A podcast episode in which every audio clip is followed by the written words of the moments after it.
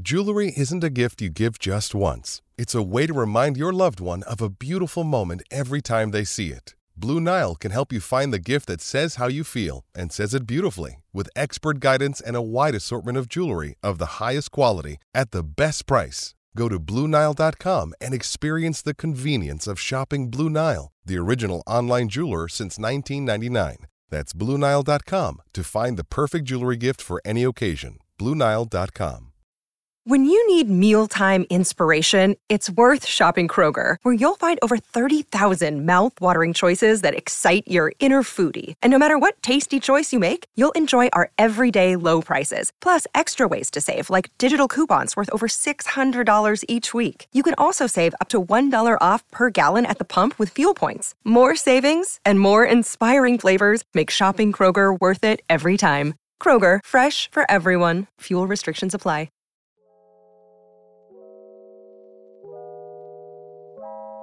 What's up, guys? Welcome back to another edition of the DNVR Draft Podcast presented by DraftKings Sportsbook.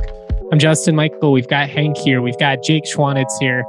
And we are going to be diving into just some of our like wish lists, you know, the, the free agents we'd like to see the Broncos pursue, uh, NFL draft targets we'd like to see them pursue. We're going to talk a little bit about Daniel Jeremiah's most recent top 50 as well as the 100 uh, top 150 from PFF. First things first, how is everybody doing? How is everybody enjoying this combine so far? I feel like the, the coverage is, has been relatively entertaining from what I've seen. Yeah.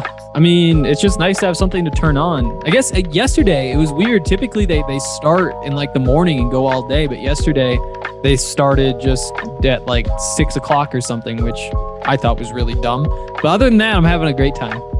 Right. Yeah. That was the weird part for me was everything going on in the evening. I was not expecting to uh, spend so much of my evening devoted to combine news. Um, but nevertheless, here we are.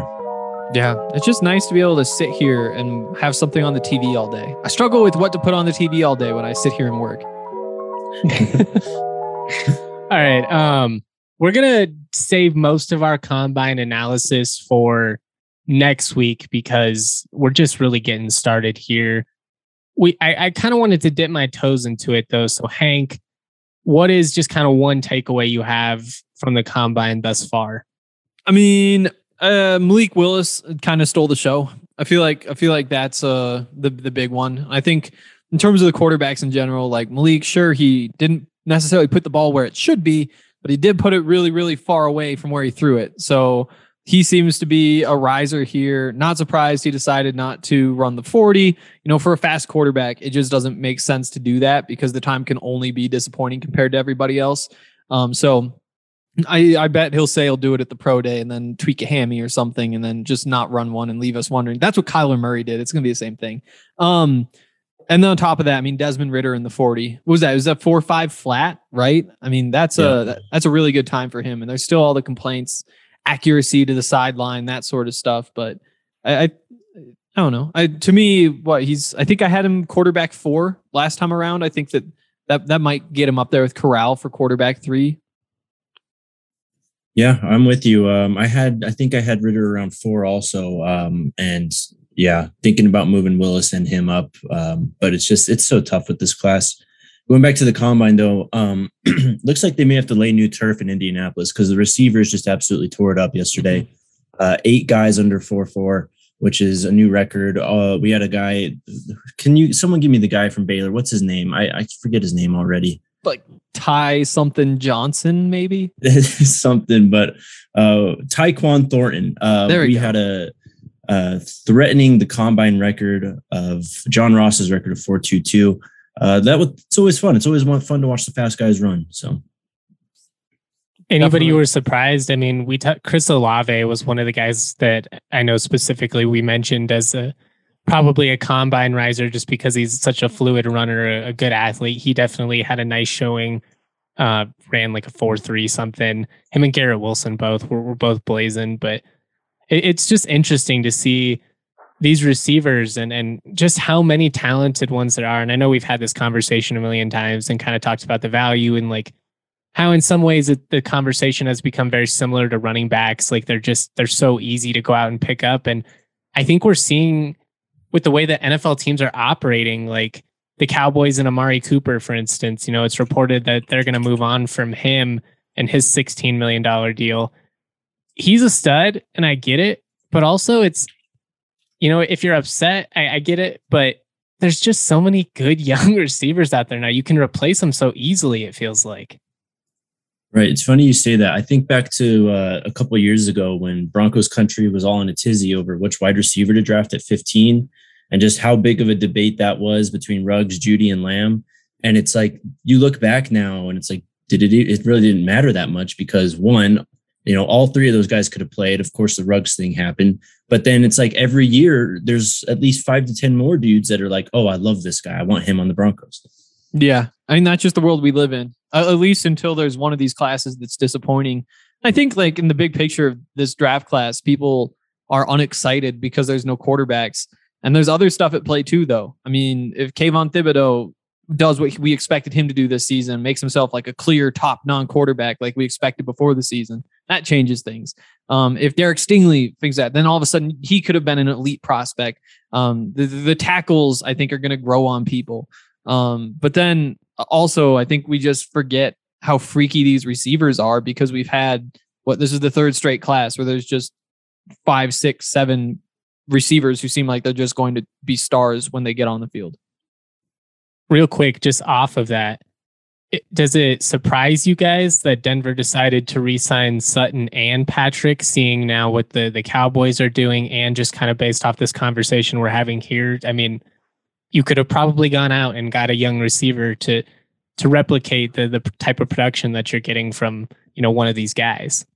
Yeah, I mean, you're just you have the money. Why not just run it back? Like those are your two best receivers, and it isn't all that close at this point.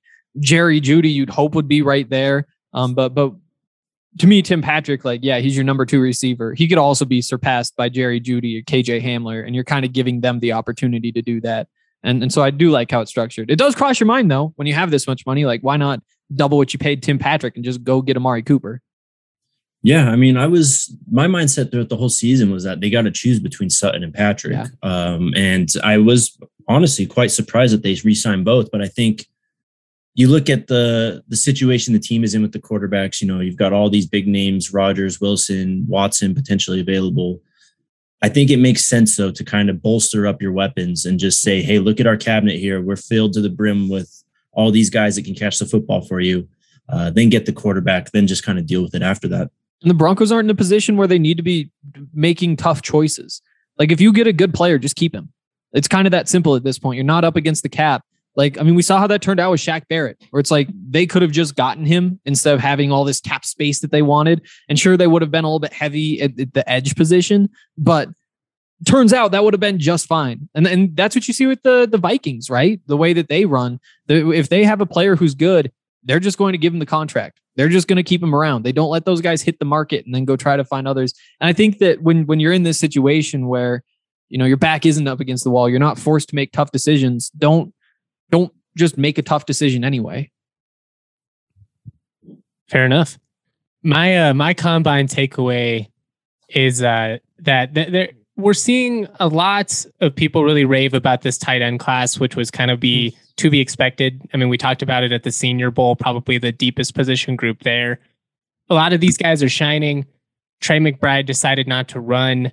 Um, honestly, I don't blame him. Again, it's kind of like what really what does he have to gain there? It, it can really only kind of go wrong. Obviously, goes out and torches it, then it's really going to help his cause. But I imagine he'll run at the pro day, or or maybe he won't. Maybe he'll you know do some private workouts for teams. There's kind of a lot of deceptiveness with this, a lot, especially with the guys that you know have a little bit more control over their process. I will say though, I love the combine, but I, I think it's easy to get caught up in just the underwear Olympics of it all. And, and, you know, we got to remember with some of these guys, can they actually play football? And, and this isn't a shot at any of the other tight ends that are, you know, kind of starting to get some shine. You know, the, the kid from UCLA, Dulcich, I, I hope I'm pronouncing his name right. Mm-hmm. He's starting to get, you know, a, a ton of love and he's a great athlete and I get it.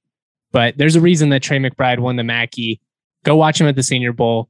Go watch him actually play football I don't care how fast he is in his underwear. I just don't care. At the same time, though, like it was a good UCLA offense, and he was a key piece of that. Work in the middle. Him and Kyle Philips really worked well together. But yeah, I, I mean, my takeaway is there's a lot of good tight ends, and I'm not sure. Like again, like Trey McBride is probably like a fringe first rounder. Um, probably more likely he winds up in the second, in my opinion, at this point. Um, but I do think that when you look, there's like three, four, five guys who you could see going in the second, who you'd be like, yeah, that's that's a good deal. There's another three, four, five in the third round you're like, yeah, that's a pretty good deal. So I do think that this is like a really deep class. I still think that you're missing um that like like there's there's no Kyle Pitts or, even like a TJ Hockenson was like a top half of the first round type of guy. It's it's honestly like a lot of these other classes. Look at the edge rushers where it's just like it's not a true just number one guy.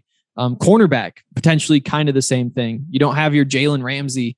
Um, what based off of what though? Based off you mean just like testing measurables and and stuff like that? Like consensus, I think he means right. Yeah, I, I, think that's a general consensus. And then I mean, you look at you definitely like Trey McBride's production. And I think on top of that, like it's his catch radius that that you really like, especially with those bad quarterbacks. You it's it can be hard to to use a tight end correctly and and the fact that he was making plays regardless of where the ball was put, he didn't need to be hitting stride. I think that's a good thing. But then, I mean, if if you're drafting Trey McBride, it does cross your mind like there is Jalen Wydermyer right there, who sure he wasn't as good for sure. A couple inches taller and bigger and stronger. There's Dulcich, who comes from that UCLA offense that was electric, and he's probably more receiver than tight end. But it, it, with the speed there, you could project him out. And again, I I still have Trey McBride as tight end one, but there is I, I I think that this turned out to be a pretty solid deep group. It did, and it's then. probably so deep that it hurts. You know, like it, uh, in a less deep group, Trey probably has a better chance of going first round. I think he's first round talent. Again, though, I think if you look at him, you know, and, and if you like three or four of these guys, that's probably going to hurt his cause because they're like, yeah, we could probably get one of these other guys, you know, between 40 and 50 though. And, mm-hmm. Know, that it'll be interesting to see what Denver does at 40, you know, for instance, like if Trey McBride was, was sitting there, would they take the, the hometown kid? But I, I don't know. I just wanted to, to point it out that I understand that, you know, I, I get caught up with some of this stuff as well. You know, you see some of these receivers like, oh my God, I should take him over someone. Sometimes we just got to remember, you know, what did they do on the actual football field? Trey McBride, incredible football player same measurables as George Kittle, like basically almost exact. He got another three quarters of an inch yesterday, which which yeah, is big for him. Uh, like compared to the Senior Bowl. I, am going to say this: I think the Senior Bowl measurement was more accurate, mm-hmm. having been around him, and I was looking at pictures of us together, and I was like, hmm, he's not that much taller than me. But hey, it worked out in his favor. Yep. And uh, you know, no hate. Real quick, real quick, and we can move on if you want. But I think what we're seeing with McBride is just a little bit of prospect fatigue. I mean, there was yep. realistically yes. there was no way that his stock could go up after the season because he was already, like you said, Justin. He won the Mackey Award. I think a lot of people that paid attention to like college football and draft prospects in November and October realized that he was the best tight end uh, that's draft eligible, and it's just kind of like a foregone conclusion that his stock could only fall from there just because he was already yep. so high highly regarded by so many people when when all you have is what these guys did on the field that was going to be when Trey McBride was at his highest point right as soon as you start factoring in like here's your 40 time here's this stuff that's when other guys have a chance to catch up and it's like the senior bowl you know where it matters but it doesn't matter as much as it feels like it matters in the 10 days after the senior bowl and then things kind of mellow back out. And it's the same thing where there's going to be combine overreactions and then people will be kind of properly placed. And a lot of that comes down to like, oh, Kiper and his sources say that this guy's actually here. And so you get what the teams say on top of that. Um, but yeah, That's I mean, a good point. You guys, really you guys have talked me down, but I just, I don't know. I saw, I don't even know if this is accurate. I just saw a tweet that said that Daniel Jeremiah had McBride as his tight end four. And I'm just like, I'll I'll listen to a debate if you want to say he's tight end two based on some of these other guys, but you're not going to sell me on there are three tight ends yep. better than Trey McBride. Another um, thing with McBride is like what he's good at is just going and catching the football. Like there's the clip of him out like when the high point drill when they have him yeah. in the tight area, just got to tap your feet. That's the type of stuff that he's good at, and it's kind of tough to quantify that. You know, that's what Tim Patrick's good at too. You can look at all how you'd measure Tim Patrick, but he goes up and he catches the ball and he puts his feet down and he doesn't drop it. And that sort of thing again was most important after the season for better or for worse. Well, let's get into some of these lists then, because I, I kind of you know started to talk about it there. Uh, Trey McBride not in Daniel Jeremiah's top 50 anymore. He dropped out. Um, Dulcich, the the UCLA kid, comes in at 47. What stands out to you about this DJ list, Jake? I mean, he's got Aidan Hutchinson at one, Ek Ekwonu at two. We've seen his stock rise. Um, Evan Neal looked kind of skinny at the at the combine. I, I don't know. It's it's interesting to see how this whole tackle. I don't even know what to call it. It's like musical chairs. We just keep shifting between all of them. No, it's Evan Neal. No, it's Ekwonu. No, it's him. Mm-hmm. What stands out I'm most gonna, to you guys? I, am gonna kind of stay in the top ten here. One, he has Garrett Wilson all the way up at six, which I just thought was interesting. Kind of compared him to Stefon Diggs, and then just how much linebacker love DJ has for a lot of these guys. I mean, Travon Walker, Devin Lloyd, Nakobe Dean. Uh, if you want to consider uh, KT and then Aidan Hutchinson too, that's six linebackers in the top ten. Uh, so you know, for a team like Denver, of course, who has a needed edge and a needed inside, that's really good to see. Yep, and then Jermaine Johnson's eleven. So yep. Uh-huh. And again, like not not that I don't think he's a good prospect, but there's been a lot of Jermaine Johnson love recently that I don't like, get it. Just like, oh, okay. You know, Travon Walker's at 10. And you're like, oh, okay, that's that's where we're at now. Like maybe we need to go back and rewatch. Um, I do like having Devin Lloyd in the top 10. The, he's kind of all over on a bunch of these lists, but I do think that's right. Thibodeaux at seven blows my mind. I think he he's got to be running and stuff today, I believe. So so we'll get a good look at that. But Thibodeaux at, at seven just boggles my mind. Um, you mentioned the tackles. Kyle Hamilton still at number three. I, we don't talk about him much because he's always just penciled in right there in that same spot in all of these, and I think mm-hmm. that that's really notable. Um, yep. And then last point uh, was oh Garrett Wilson at six. You know, after the, how these receivers yeah. ran yesterday, I was on that Broncos show today. I I think at the beginning of the season, we were looking at the two Ohio State guys as the two best receivers in this draft. Um, I think after they both ran like a 4.38, 4.39, they're probably they're probably with Olave and Garrett Wilson the two best again in my mind. Drake London, as much as I hate to say it, probably number three. Yeah, he's hurt. He is hurt. I mean, is he still hurt? I, I mean, he's not running. He's he'll be back for the pro day, I bet. I mean, we've we've talked about before though. It's a broken bone, man. It's not anything that's gonna. This isn't long term or anything. Once he heals, I expect him to be exactly like he was last year. Yep, it is kind of scary because he does have just like that pure, like basketball body. Real quick, I actually saw a comp for him that I thought was really interesting. I saw someone call him Mike Evans. Yeah, I think I I I, I see some of that. I think at the same time, there's more like He's more like open versatility, field, more more underneath yeah. versatility um, than with Mike Evans. And obviously, Mike Evans, if you're Mike Evans, you're very happy with that comp. Uh, like that's a very good football player. That's a one of top five receivers. At the same time, it's like I, he's a little bit he's a little bit bulkier. You know, he's right. more he's mm-hmm.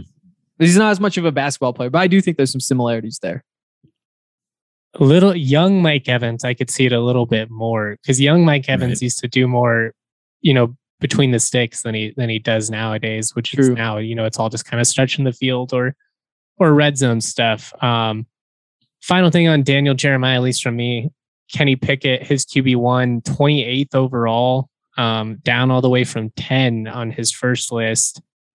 And Malik Willis, his QB two at 32. So, and he he comes up from 34 on the first list. So, an, a nice nice little jump from Malik Willis, like we talked about. Mm-hmm. Anything else you guys want to talk about with DJ before we talk about the uh, the PFF top 150? Um, I don't think just so. on the quarter quarterbacks, real quick. Corral at 34, Howell at 47. I mean, if anyone takes a first round quarterback, we're considering it a reach, right?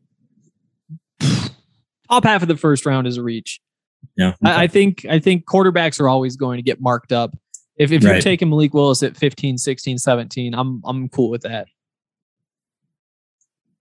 It's just gonna be so weird. It's I don't it it's odd to not expect a, a QB to go top 10 and, and feel pretty confident about it.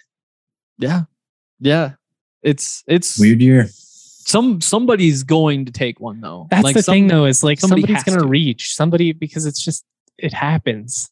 Like at Yep. maybe not top 10, but 11, 12. Where would Uh, Justin Fields get- have gone last year if there weren't three quarterbacks better than him? Last year, he's first overall. Yeah, exactly. And it's like this isn't Justin Fields, but if we're calling Malik Willis QB six in that draft, I would have bumped Right. him up to to number eleven or whatever. So, and it's just the way it works. Like it is, it's half how good are these quarterbacks and half who needs a quarterback. And because of that, you're going to. I think you do get one in the top ten. Yeah, not not to get too off topic, but man, I think if you're the Broncos, I think you try and bait that ninth overall pick to the Steelers and have them take Malik Willis there because you can get some really good capital. You're still if you can get the 20 back or wherever they're picking uh the Steelers, that's a really good deal, I think. Yeah, Yeah, and then all of a sudden you might there. have three top 50 picks all of a sudden. and- exactly. They're loaded. All right, let's talk about the uh, the PFF top 150. Mhm. Aidan Hutchinson, they're number one. Kyle Hamilton two. Stingley three. Thibodeaux four. So a little bit more on the uh, the line of Henry's thinking. But their tackle number one is Charles Cross. Ekwonu, their tackle number two, six overall. Then Evan Neal, um, Drake London, top ten. What stands out the most to you guys about the PFF list? I think you hit it with the with the tackles is the first thing you look at. Charles Cross is the best tackle, and this was no, this wasn't my list. I had Cross, Neal, Ekwonu when we did our tackle preview. Um, but especially when it's pro football focus, you know they're looking more at the tape and and how they performed in college, and that adds up, right? Because he's kind of the the sharper, polished guy. Ekwonu is he's actually running his forty right now, and he's he's a very good athlete, and you could see how he could turn out to be a freak, but maybe there's just a tiny bit more projection there, in my opinion. Um, but definitely notable that this is the order that they go in in in this list. this is this list is just so on brand for PFF. It I is. think uh, starting with Charles Cross at at the at five and being the first tackle that doesn't surprise me at all for PFF. Mhm. Also, uh, all the receivers up here, not surprising, um, and then the running backs. I think Bre- Breece Hall was their first one, and he's like way down here. But they've got they've got a lot of love for some guys who uh, made some noise at the Senior Bowl that I thought was interesting. Jalen Pitre, the uh, safety out of Baylor. Skyy Moore out of Western Michigan. Um, and then they have uh, Desmond Ridder up at 32 above Matt Corral and some of the other guys. So uh, just it's it's it's so on brand for PFF. Yep. You know, Jordan Davis there at 39, a guy who Right. we've talked about going top 10. We've been seeing him slip on a lot of these lists. I think he was like 17 on Daniel Jeremiah's right around there. Um, again, interesting. This pro football focus one is probably based the least on what NFL teams are saying behind the scenes, um, which again is probably something worth noting. But the fact that he's down there is it makes you rethink some things, right? Because he might just be that big clogger in the middle. And how valuable is that really when you could get a franchise left tackle or an, a freak edge rusher or Sauce Gardner or something in the top 10? I'm going to go on record and, and just put it out there. I'm not saying necessarily I think it should happen. I'm saying I think it will happen. Desmond Ridder is going to get drafted before Matt Corral. I I can Mm. definitely see that. Uh, I yeah. can definitely see that. I just I and it it I'm I feel like Ridder's going to end up being that guy that potentially sneaks into like the end of the first round and we're all Yep. sitting there like, "Huh." And like Well- it'll mm-hmm. make sense cuz he's safe and he's tested well and he interviews well and he's a starter and he ran the four or five. like he just he has everything where you can look at it and be like, "All right, like we can give this a shot." I just I don't know. There's just something about him that just doesn't excite me. Lack of accuracy to the boundaries and some missed deep balls. But I mean, I, he's still my quarterback three. I, I mean, if there's three that go in the first round, I mean, it'd be between him and Howell for that third spot probably. And I'm leaning Ridder for sure. The Denver took him at 40. How would you feel? Really good. Ridder, yeah, Yeah. I, I'd be. I'm with you. really that. good.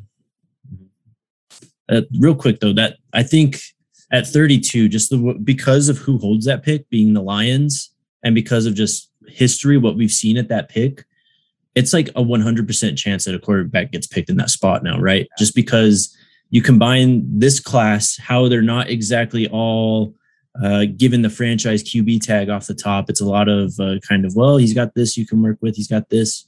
I think you that still want that 32 fifth is- year if you have a shot at it. Exactly. That's exactly it. Yep. Uh, my Yeah, last that's going to note, be Howell or uh, or Ridder. Go ahead, Hank. Yeah, I'm sorry. or sorry. Corral in there too, or pro- maybe Carson Strong. Who knows? All of those guys, it's still competitive. I think that's anybody's, anyways. Guess what order? Um, 64 though. Troy Anderson. We've talked about him a lot.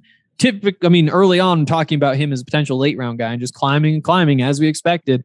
And this combine is going to be big for him. The the to put numbers on the athleticism, but he's one of those hybrid players who it's and could he be Luke Kuechly? There's a chance. Could he, if you wanted to turn him into Taysom Hill, you could probably do that too. And so when you just look at the possibilities with him, and he's going to test well, and he has all the the stuff on his resume, I think that the the upside there is going to get somebody to to jump. And I like 64 for him. 55 to 65 is is classic DNVR draft pod people. It's got Myjai Sanders, Chad Muma, Yep. uh, Kinnard, Darian Kinnard of Kentucky, Trey McBride, Troy Anderson, Carson Strong. Like those, those are guys we've been selling for two and a half years now. Got George Pickens Pickens, at Ross, too. 59, Justyn Ross 61, yeah, yeah, Brandon literally, Smith, like, who was my big guy at 62. Like they it's they a- should have had to write us a check for that section of the list. Just like put a little DNVR logo there. I feel like No my joke. takeaway every year on this podcast is like load up on picks at the end of the second round, early third. There's going to be so many guys that you really like. And then the Broncos wind up with a few picks there, and then they take somebody totally different. I'm like, oh, because what a that's when the guys that we nerd out go over. It's the guys that have produced for a couple years, but maybe don't necessarily test as well, you know, or guys that test as well, but don't, you know, necessarily have the consistent production. It's Mhm. just that's that's where the the draft nicks really yeah, get get it. Um, all the crushes who have flaws. Exactly. You're still in just love like with them. us. You know, we we're we're not perfect, but we love each other nonetheless. um, when Covington and Masvidal step into the octagon this Saturday at UFC 272, DraftKings Sportsbook, the official sports betting partner of the UFC, has a knockout offer for new customers. Bet one dollar on the main event, get one hundred dollars in free bets, no matter what. First round knockout, you get paid. Majority draw, you get paid. Double knockout resulting in a no contest ruling. Yep, you get $100 in free bets, no matter what. DraftKings is safe, secure, and reliable. Best of all, deposit and withdraw your cash whenever you want. Download the top rated DraftKings Sportsbook app now. Use the promo code DNVR. Throw down just $1 on the UFC 272 main event. Get $100 in free bets, no matter what. That code DNVR this Saturday at DraftKings Sportsbook, the official sports betting partner of the UFC. Must be 21 or older, Colorado only, new customers only, minimum $5 deposit. Restrictions to apply. See DraftKings.com slash sportsbook for details. Gambling problem, 1 800 522 4700. Ranch Rider Spirits was launched in 2019. It started at a food truck in Austin, Texas. Now it's a premium spirit-based seltzer brand. The the employees own it there. It's a really cool structure for the company.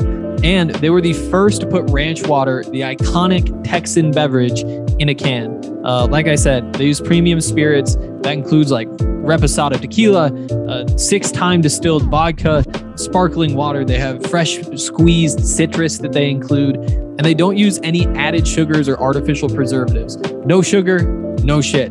After only two years on the market, they've established themselves as one of the top 10 fastest selling alcohol brands in the country.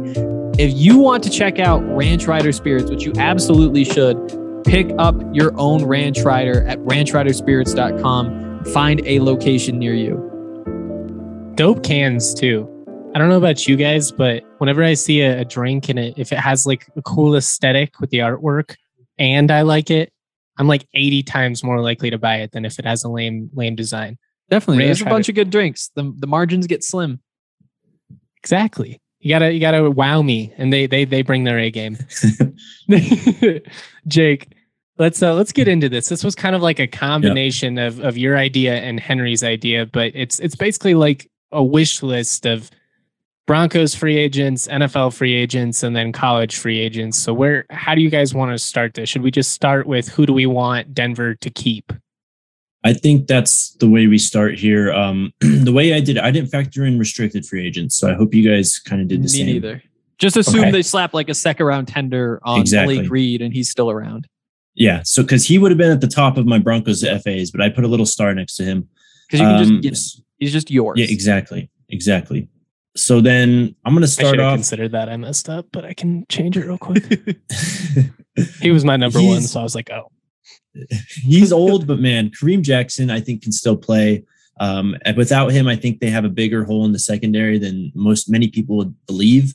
Um, it's not, you know, it's not exciting to bring back a guy that's 35 years old plus and relies on his physicality so much. But I just think that he's been such a good player for this football team, and that losing him, we'll see. May if you lose him and don't replace him adequately, you'll you'll definitely notice that he's gone for sure. he's still playing at a high level, man. Like I would be much more hesitant if we had seen more inconsistencies or, or drop offs. But I mean, he already took the pay cut to stick around. We know he loves Denver. I think at this point, after kind of experiencing how the market treated him last time, you know, I, I don't I don't think it's going to be as difficult, I guess, to get him back. I think if you offer him a deal, he'll stick around. Good value, good leader, still playing really high quality football. Mhm.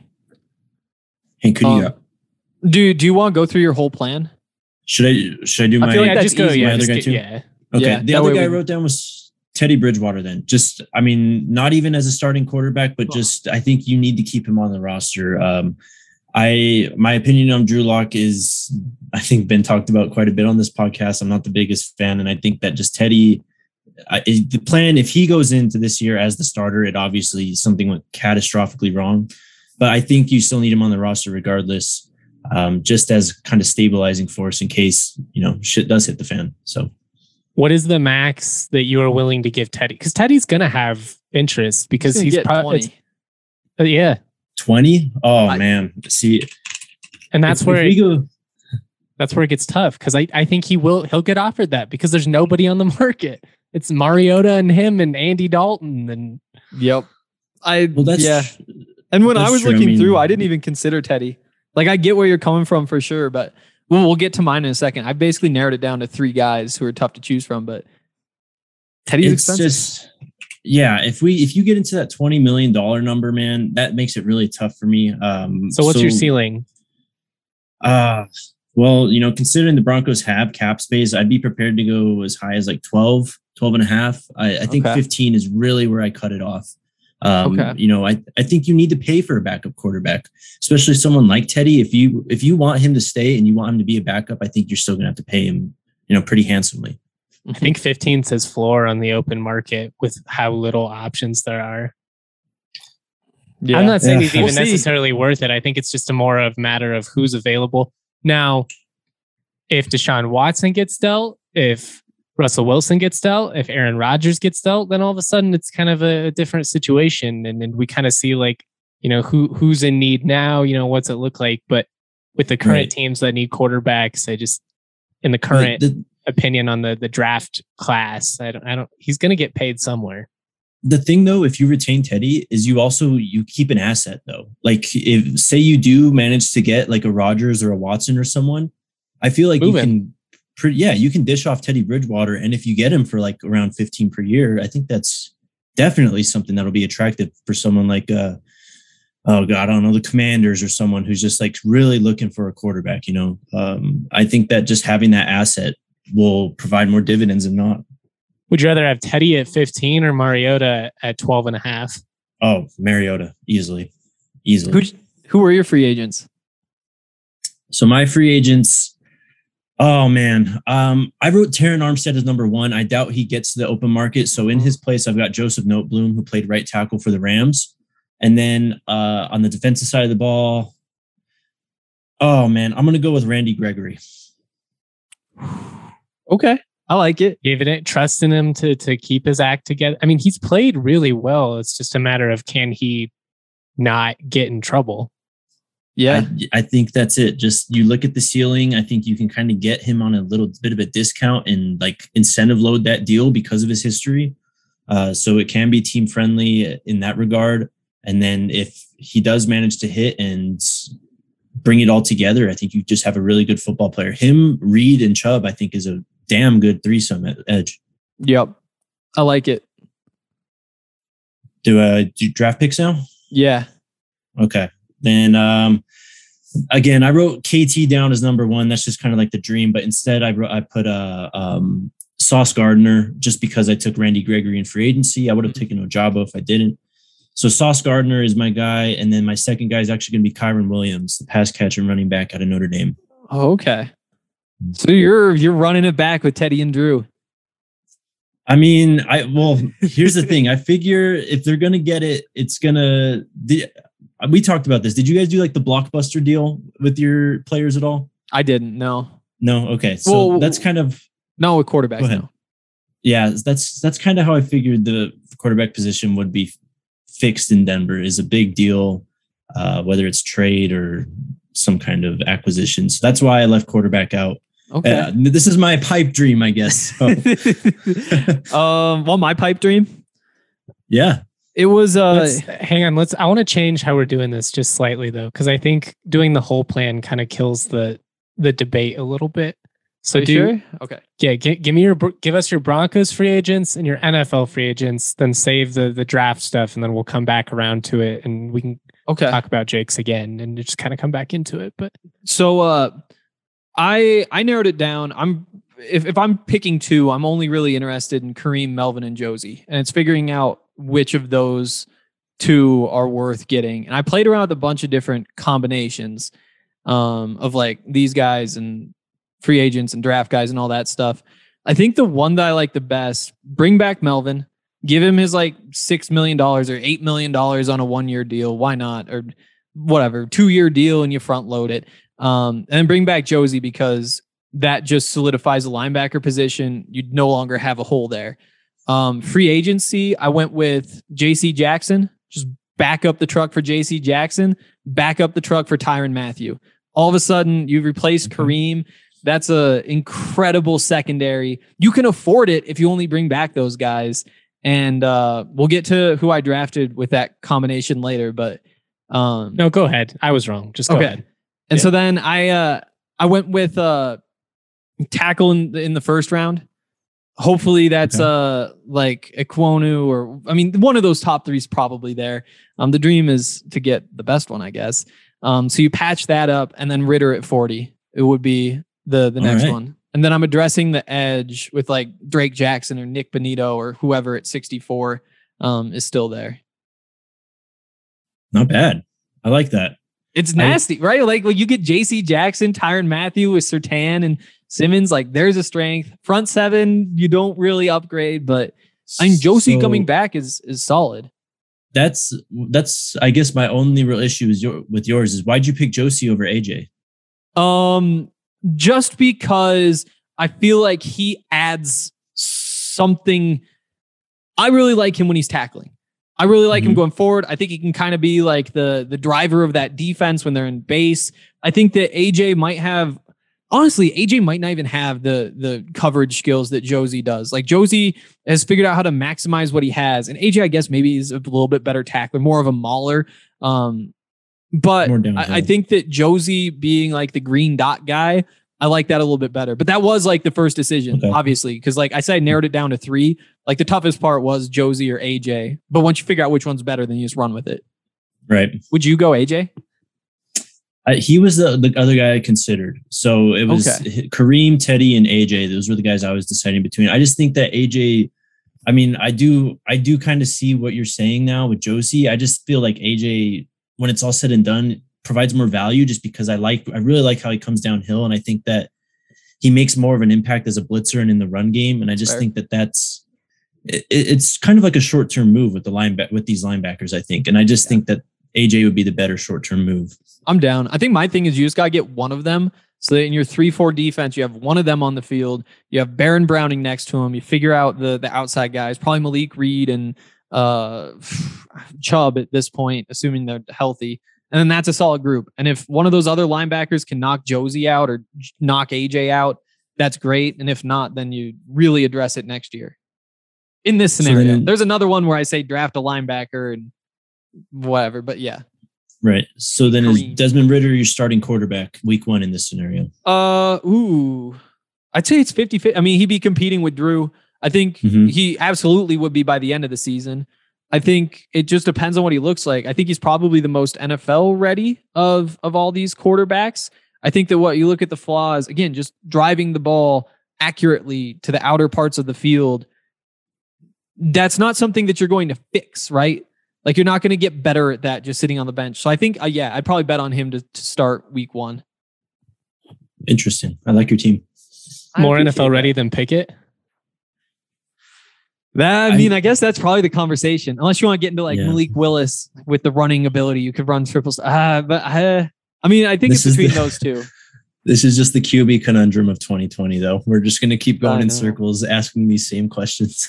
If well, Pickett's like, still there, you could, 40, you could throw a wrench I, in and say Howell's the most NFL ready with right. what he does exactly. best and off the play action, and like if you yep. schemed it up right. But I, yeah. I, I, get what you're saying, and I'm not trying to be argumentative. Totally, I, just, I was curious. Yeah. It's just like reading the field, making multiple decisions on one play. It's something Desmond Ridder's done. He's been a part of a really good program. He, I mean, I think he his impact on what happened at Cincinnati gets super underrated. Um, but I do think he's just so sharp. You could plug him in, and maybe those other guys could too. The the petty side of me really loves taking Tyrann Mathieu from the Chiefs too. That's I mean, fun. That's what happens in the AFC West. Like it's been right. going on for decades. Like Bill Romanowski, mm-hmm. Uh, Neil Smith, like all these mm-hmm. guys for forever. Obviously, Chris Harris recently, same offseason. Like if Tyrann Mathieu doesn't go back to the Chiefs, I would be willing to bet money he stays in the AFC West. Raiders for sure too. Raiders for sure too. But I mean, I'd be willing to give him money. It's going to be expensive though. Like Harrison Smith got the four year deal at like 17, 16, something like that million a year last year. So that's going to take him through his like age 35 or 36 season or something. So I'm not even sure you could get it done short term unless you're the Chiefs, but I'd be willing to to take a swing there. Do the same thing on JC Jackson. You'd just be so dope in the secondary, even better than last year. Much better than last year. You'd rather commit that than a team friendly deal for Kareem? Uh yeah. It just gives you you you have the money to spend. Like like I'd rather do that than just have an extra 20 mil to be like, yeah, you know what, Stephen Weatherly, you come back and uh, Kenny Young, we'll snag you too. And I guess like a lot of this guys. is QB dictated, right? Like it, it's, it really depends is. on if we're spending a ton of money on on Aaron Rodgers or not. That would change See, the equation a little bit. So that's kind of how I factor mine in. I figured you kind of go like your most expensive player in my list would have been Teddy. Like I don't think that unless you get like Terron Armstead on the open market, which I don't think will happen. I think mm-hmm. the Saints will swoop in or tag him or something. But like Noteboom is a guy that uh, I think that you know he may comp- command a, a, pretty hefty salary, but I don't think it's going to be top of the market. And then Randy Gregory too. We've already mentioned like with all the off-field stuff and everything. Jordan Whitehead was another guy I had in there, uh, safety from the Bucks. Yeah, a guy who could be a good impact player that probably wouldn't command top dollar. Cam Robinson, if you wanted to to invest, yeah, like he's probably pretty expensive, but he's on my list too. What do you have, Justin? I, I will give mine, and Cam Robinson's a good tease because he's on my list. But uh, that's why I didn't Ripple I didn't want to take fast acting dissolvable, clinically proven to hit two times faster than the leading gummy. Ripple starts absorbing within 10 minutes, so you can depend on a consistent experience every time with Ripple dissolvables. You can make anything inedible. It's flavorless. It's a dissolvable powder. It's quick. It's convenient. It is the shit. It's pretty much the most convenient way to get the fastest THC experience. You can just pour it on your tongue if you want to. But uh, when I tried it, I put it in iced tea. Watched the the new Spider Man movie. Had a dandy old time. No sketchy nice. science here. Ripple speed and absorption were studied at CSU Go Rams in a randomized placebo controlled trial with real people, and the results were published in a peer reviewed journal Science. Colorado's premier dispensary Lightshade is where you can find it. They have 10 locations around the Denver metro and Aurora area. They offer something for everyone from the casual consumer to the connoisseur. They have a premium selection of cannabis concentrates, top shelf flower, edibles, tinctures, accessories, and more. What's great is our listeners get 25% off all non sale items with the code DNVR. Shop at lightshade.com for pickup. Find the closest location near you. 25% off with the code DNVR, guys. Ooh. You can get an ounce there for like 60 bucks. It is insane.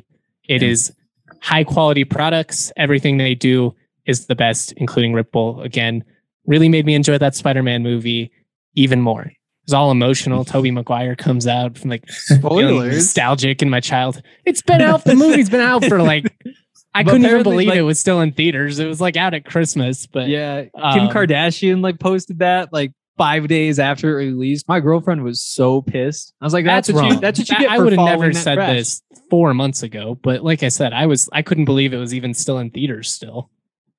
Say what you want about Kim. Great taste in men. Pete Davidson I'm gonna- doing a lot of the work. No, I'll we're, add not, we're that. not doing this. I'll add that. Oh, this is great. we we Oh, turned into the the E Entertainment podcast. I love it. Mhm. Dude, Pete, Pete Dre Davidson. would murder Oof, us. that's my right guy. now. Um, Kim's I a like lucky Pete woman. Davidson too. All right, you're you're pulling me into a whole different side conversation here. Go Could watch the, the King of Staten Tom. Island. Um, in in my Reggie plan, the Denver. What'd you say? Reggie Bush. what is what a list? oh man, good for you, Kim K. Never stop trying. Go ahead, Justin. Um, go get us back on topic, please. Yeah, we, we we were way off the rails here. I like I said originally, I wasn't factoring in restricted, unrestricted, which is silly because I do think Malik Reed will be back. He's 25 years old, 13 sacks, 11 tackles for loss, 25 QB hits of the last 30 games. His numbers were were more impressive than I think I realized. But these last couple of years, just with how frustrating they've been, I think at times it's it's easy to forget how good some of these guys have been at times, at least individually. Um, my top priority Broncos free agent. It's probably Teddy too, now that I think about it, but I would rather bring in Mariota at like 12 million and sign Melvin Gordon at like five to seven and a half million per year. I do think you need another running back. If you don't bring Melvin back, I think you are in Jake's conversation where you then draft one. They might draft one anyways. I would bring back Kareem. I'd bring him back on a team de- deal. In my notes, I just put team friendly deal, great leader, still playing good ball. Um, I, I mean, he's just a valuable member of that secondary. And I think that him and, and Simmons have a really nice rapport together. And I think that's under underrated at times. Some you can put two talented safeties together. Doesn't necessarily mean they're going to play well together. These two actually do really balance off of each other nicely off of that, going into NFL free agency again, if they didn't bring back Teddy, I guess my top free agent would be Marcus Mariota. Uh, go get a veteran QB. I still think you draft a quarterback in that scenario, and I'll get into that in a sec. Um, my my second free agent would then be J.C. Jackson. Obviously, just I think he's probably the best free agent on the market right now, at least off the top of my head. Um, they couldn't get him, and they didn't bring back Melvin Gordon. I'd be a little bit intrigued by Cordarrelle Patterson, but I do think he uh, he's probably a guy that's going to get like 10 million a year after what he did last year, and that's I think you could probably get Melvin for a couple million less. And at that point, I'd rather just bring back Melvin. Mhm. Um, NFL draft wise, they're going to take Devin Lloyd at nine if they have the opportunity, or Ahmad Gardner, but I don't think he's going to be there at nine. At 40, I would take, I hate to say it, I want to say Trey McBride so desperately because I just want him to be in Denver. um, so bad. So like if they do it, I don't even care. I'll just I'll be so excited. I I would hope for Malik Willis at at 40. Hmm. There's a chance. There's a chance. That's a it's a solid group. I'll say that Marcus Mariota loses kind of the sexy factor. Um, but I mean, it is probably responsible. Like, what are the odds they go into the draft with just Drew Lock and Brett Rypien? Like, they seem pretty slim. Right. Yeah. And like we said, we've t- kind of talked about him quite a bit recently, but Mariota, of all the guys that are free agents, like, Mhm. of course, like, you know, Teddy, I feel like is just more valuable just because he's more valuable to other teams. And he's obviously already familiar with the stat, uh, not with the staff, but like with the building and the, the players that are playing around him and everything. I just think that that's why I focused him. But man, Mariota, out of all the open market guys, he really interests me. And I think that, you know, we've talked about it before, man. These kind of like second chance quarterbacks. He's next on the list, I think, of a guy that can kind of come in and, I mean, maybe do what Tannehill did to him to someone else. So, It's just so hard to commit that money to those guys. Like to me, like if you're gonna go get, uh, go get a Teddy. I mean, you could get like Anthony Barr and like Eric Ebron too, and then all of a sudden your tight ends room is stabilized. That works itself out. However, Anthony Barr is like a perennial Pro Bowler, and you get him for a couple years, kind of late in his career. There's just so many good players that if you're giving that much money to a, quarterback, it'd just be really disappointing. Go get Cam Robinson. Like it might turn out to be kind of like the uh who's the tackle from the Raiders, British guy, Menelik Watson. It might be kind of Oh, like yeah. the Menelik Watson deal where you're just like, oh, that was a terrible decision. But I don't I don't mind taking a chance there when you have kind of the rest of the line figured out. See if you can solidify that. There's just so many good free agents that giving money to a quarterback would kind of be a waste, in my opinion. Robinson's going to get paid somewhere. He He probably like Yeah. he, he would be an expensive addition, but You can afford it. You have so much money because there Mhm. aren't many of these. I mean, and many of these free agents you need to bring back. it's a good The- point. What Justin said about Cordarrelle Patterson, though, has me pretty intrigued in the Yeah. moment because we've kind of talked about how they really need that pass catching backfield weapon. And he showed last year that he could really do that. Um, most importantly, running the ball. He's an actual threat as a running back, which I think changes this scenario a lot. Um, I mean, you also, you're kind of an underrated aspect of this too. You're losing Diontae Spencer, so you're in need of a returner also. So, I mean, I know it's kind of it'd be pretty expensive to pay Cordarrelle Patterson just to be like your returner and like third down back because especially considering he hasn't really gotten paid all throughout his career. He's probably looking to to cash Yeah. a big check here. And that's what worries me is, and, and I, I hope he does. You know, he he was one of the cool stories in the NFL this past year. I hope he does get paid, but he would be a fun guy. I didn't even factor in the return game.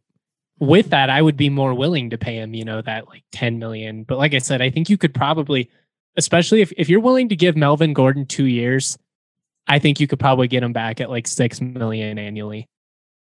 Yeah, definitely. But I do think like in terms of fit, do you need like another bell cow with Javonte? Probably not. They're going to get hurt. And the thing with the Broncos this year is like the reason I have no interest in Bryce Callahan is that you just know he's going to miss four or five games. This is a Broncos team that cannot afford to not be at its best at any point. Like there's other teams where it's like, I, even I was saying this last year where it's like, okay, Javonte, ramp him up in November, December, get him ready for the playoffs. That's when he takes all his big carries, but lighten the load early on so that he doesn't have too much tread on the tires. No, you just need to be at your very best every single week. And that's why it's like Bryce Callahan that's Kevin argument King. for Melvin, right? Give me- Is so give me that you can King. lessen that load on Javonte and, and not have him have to be a 30 carry per week type guy. Mhm. And Cordarrelle, like Cordarrelle Patterson just fits so well. Like you, you So- sub him in on third downs. You could probably play him a little bit together. You figure out how to flex him out into the slot occasionally. It'd be just like a nice piece to add and of, like Jake said, he can run between the tackles. Like be early Yeah. in the year, I thought it was going to be more of just kind of like a gimmick thing. You know, they're doing swing Mm-hmm. passes and screens, and and he did do a lot of that. But he also just kind of like put his nose down and ran really hard between the tackles, and he had good vision. He was shiftier as a running as a running back than I would have expected, at least based on his like receiver days with Minnesota. But I don't- he feels like one of these weird guys that's just kind of been misused, and finally because coaches are a little bit more willing to to shift the boundaries of what these players are supposed to be, he's finally getting an opportunity to shine. we still haven't brought up Von yet, but Von was really big on my list Ah, of free yeah. agents. I mean, because he when you're when you're lacking pass rush and you just need somebody to rush the passer for a year or two while you figure things out, tough to do much worse. And again, like you look What at are you the willing list to of pay best- Von though? And that's, That's the big question is like Yeah. he could wind up with $25 million.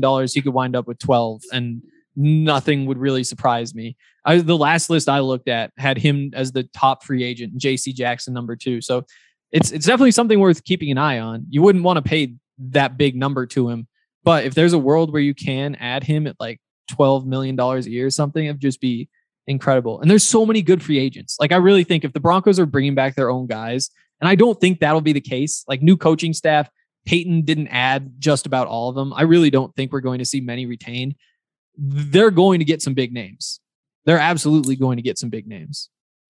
So the Von thing is, yeah, I definitely considered him on my list too. It's it's a weird situation though because I think, I mean, I I don't know the guy. I have no idea what he's thinking, mm-hmm. but I'd like to think that after he had the success from the trade this year, went and won the Super Bowl, why wouldn't Von Miller just kind of continue being like a mercenary? Like you look at these teams with all this cap space, um, Bengals, Seahawks, Steelers, Browns. Uh, I mean, the list, there's just so many guys. Chiefs even have some space. Why wouldn't he just go like ring hunting and try and, you know, keep on collecting rings? Because I think he's in a position right now where, you know, he could kind of just chase that big money, but he's made so much money in his career. I think that now, I, I, I again, I have no idea, but I'd, I'd imagine the focus maybe shifted a bit more towards winning and championships and money at this point. Or And maybe I- he just wants to come home and finish his career. I mean, That too. Yeah. I, I mean, I guess it depends on how long he anticipates on on playing, right? Like, if he still thinks he has five years, you know, three, four, five years, I think Jake's right on. I think if it's he's like, you know, I'll probably play two, three more years. I think it makes more sense to come back home, basically just be the face of the city. You know that him and and Jokic and MacKinnon, you know, they're just all beloved here. Like he'll. I don't know. There, there's some value in that, especially like For sure. going from city to city and he's a popular player so it's not like he's a nobody but i don't know Yeah. I mean, I think it's 50 50, the whatever he's thinking. Because, I mean, he did make it clear multiple times. Like, he didn't want to be traded. Like, even Yeah. Super Bowl week. And this wasn't the first time he said, I wish I was still in Denver. Like, I, I would rather. And I think when he's saying all that, uh, you've got to kind of take his word for it because he has a new fan base to appeal to. Like, it's not like it's the politically correct answer. So I do think there's a real chance he just does want to come back. And that doesn't mean he's taking like a huge hometown discount. But I do think that if if there's similar offers that come in, um, the Broncos one is going to get pushed up to the top, and a contenders offer is going to get pushed up to the top. I think there's a real chance he comes back. Another name. how would you feel about two years 32 Yeah, I mean they have the money to spend, and he's a, That's a freak player. I, I'd be okay with that. I'd be excited about that. Yep. But like Haason Reddick, that's the other direction you could go. A guy who's had like Mhm. 11 or 12 sacks the last couple years, and he's not just like a pure pass rusher. He does some different things. Giving him like a three, four year deal and Right. more in his prime might make more sense. I'm just really excited. you got a bar i think he could be a good guy you could bring in and on the Yeah. edge yeah, there's there's so many options. Emmanuel Ogbah puts up really good numbers, but kind of gets underrated. There's there's so many Chandler good Jones. players. The Broncos are going to get some. the counter is you Chandler could also just like draft one of the seemingly 10 pro edges that are coming out this year and just Right. like Mhm. you and in that case, you go get Anthony Barr good point or Jason be fun, Jackson. It's gonna it's it's fun to have all the possibility. I will say it would be so nice to finally just get this quarterback shit solidified and be able to like actually visualize a plan. Because at this point, until they figure out the quarterback, it's really kind of mute, you know, because it's like that's where all your resources are gonna go. That's what's gonna dictate if they're successful or not. That's what's gonna dictate, you know, how desirable they are for for free agents. But um yeah.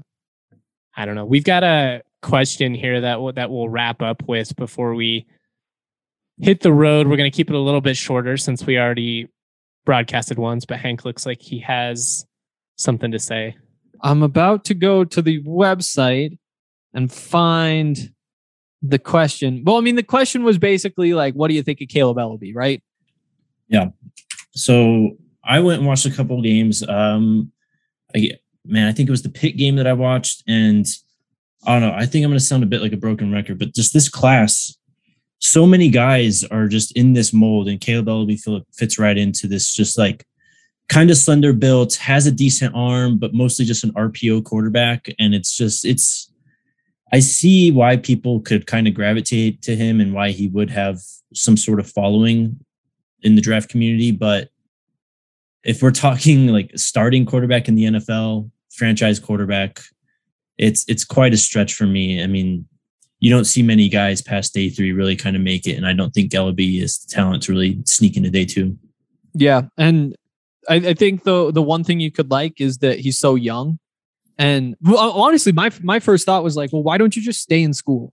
Like, if you're the Western Michigan Right. quarterback with with this sort of tape, like, why don't you stay in school? But I also think that when you're running that sort of offense and you don't see him, I I think if I'm an NFL team, I would much rather have him in my program for two years than in Western Michigan's program for two more years, and then you add him. And so I do see how I, I'm not sure if he's like 20 or 21 right now, but at the very least, like he is a developmental guy, and and so you you recognize that what he is in the future is not all that much like what he is now. It's just whether you really want to go through that process. And I think, I mean, for a team like the Broncos, if, if you do wind up with Mariota and and uh, Drew Lock, and you decide none of those other quarterbacks are good values, maybe four or five go in the first round. You you don't like who's left at forty, then yeah, like as as a third quarterback to bring in, go ahead, throw a fifth, throw a sixth round pick at him, see if he can figure something out. But yeah, I, I'm with you. There's not, I'm not spending much time thinking about Kaleb Eleby after this. If if the fate of the Broncos comes down to Kaleb Eleby, we're in big trouble, guys. Chad Kelly. Just like Chad Kelly all over again. Kyle Sloter hype. I mean, Trevor Siemian. There's yeah. a seventh rounder who oh, actually oh, the fate did come down to him. Are we good? I'm good. Alrighty. Well, then uh, thank you guys for listening. Uh, my name is Jake Schwanitz for Justin Michael, Henry Chisholm. We'll be back next week recapping the combine. I think we're going to get back into position groups too. Um, a lot more meat on the bone for us uh, moving forward in draft season. So we'll talk to you then.